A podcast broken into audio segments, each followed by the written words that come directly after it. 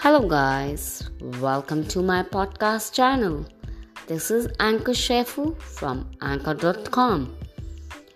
This channel is all about motivational stories. As we all know, COVID is all around us. We are all packed in our houses.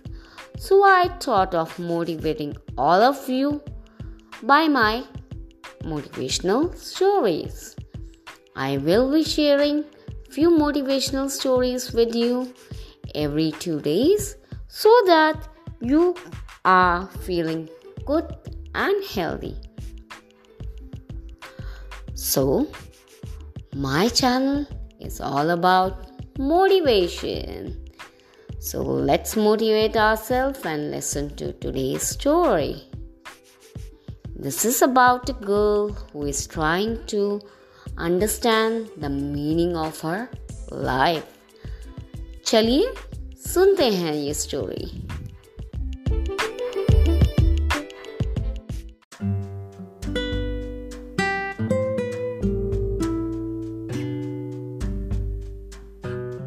एक बार एक लड़की ने अपने पापा से पूछा कि मेरी लाइफ की कीमत क्या है?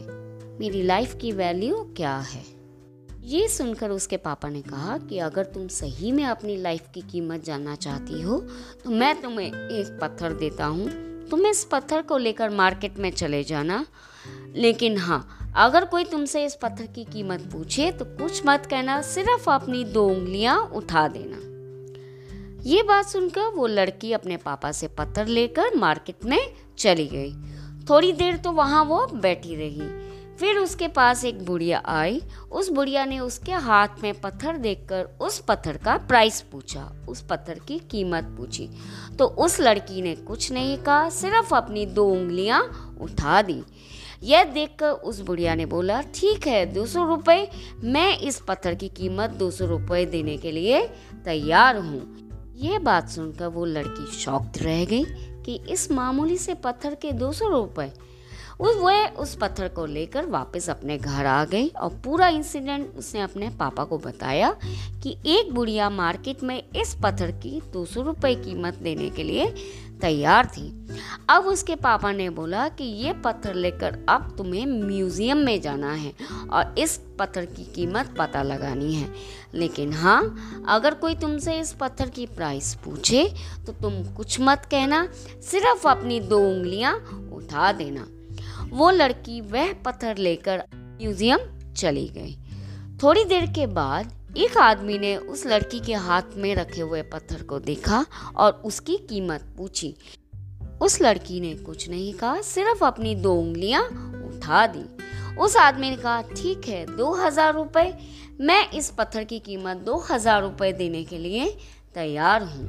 वह लड़की वह पत्थर लेकर वापस फिर से अपने पापा के पास आ गई। और उसने फिर से उन्हें बताया कि म्यूज़ियम में एक आदमी इस पत्थर की कीमत दो हज़ार रुपये देने के लिए तैयार था। तब उसके पापा ने कहा, ठीक है, अब मैं तुम्हें ये पत्थर लेकर आखिरी जगह भेजता हूँ और वो है एक कीमती पत्थर की दुकान। तुम्हें यह पत्थर लेकर कीमती पत्थर की दुकान पर जाकर बेचना है और हाँ अगर दुकानदार तुमसे इस पत्थर की कीमत पूछे तो तुम हर बार की तरह सिर्फ़ अपनी दो उंगलियाँ उठा देना। वह लड़की यह पत्थर लेकर उस दुकान पर चली गई। काउंटर के पीछे उसे एक बूढ़ा बुज़ुर्ग दिखाई दिया। शायद वो दुकानदार ही था। उस लड़की के हाथ में पत्थर देखकर वह आदमी बहुत खुश हो गया और उसने बोला ओ माय गॉड ये तो बहुत ही कीमती पत्थर है। इसे तो मैं कब से ढूंढ रहा था? बताओ बेटी, इस पत्थर की कीमत कितनी है? यह सुनकर वो लड़की शौक रह गई और हर बार की तरह उसने अपनी दो उंगलियाँ उठा दी। उस दुकानदार ने बोला, ठीक है, दो लाख रुपए। मैं इस पत्थर की कीमत दो लाख रुपए देने के लिए तैयार हूँ। तो तुम ये पत्थर मुझे दे दो। यह सुनकर उस लड़की को अपने कानों पर विश्वास नहीं हुआ और वो जल्दी से वो पत्थर लेकर अपने पापा के पास आ गई और उसने आकर पूरी की पूरी बात उनको बताई कि वो दुकानदार इस पत्थर की कीमत दो लाख रुपए देने के लिए तैयार था। तब उसके पापा ने कहा कि अब तुम समझी अपने लाइफ की वैल्यू कि तुम्हारी लाइफ की वैल्यू इस बात पर डिपेंड करती है कि तुम अपने आप को कहाँ रखती हो।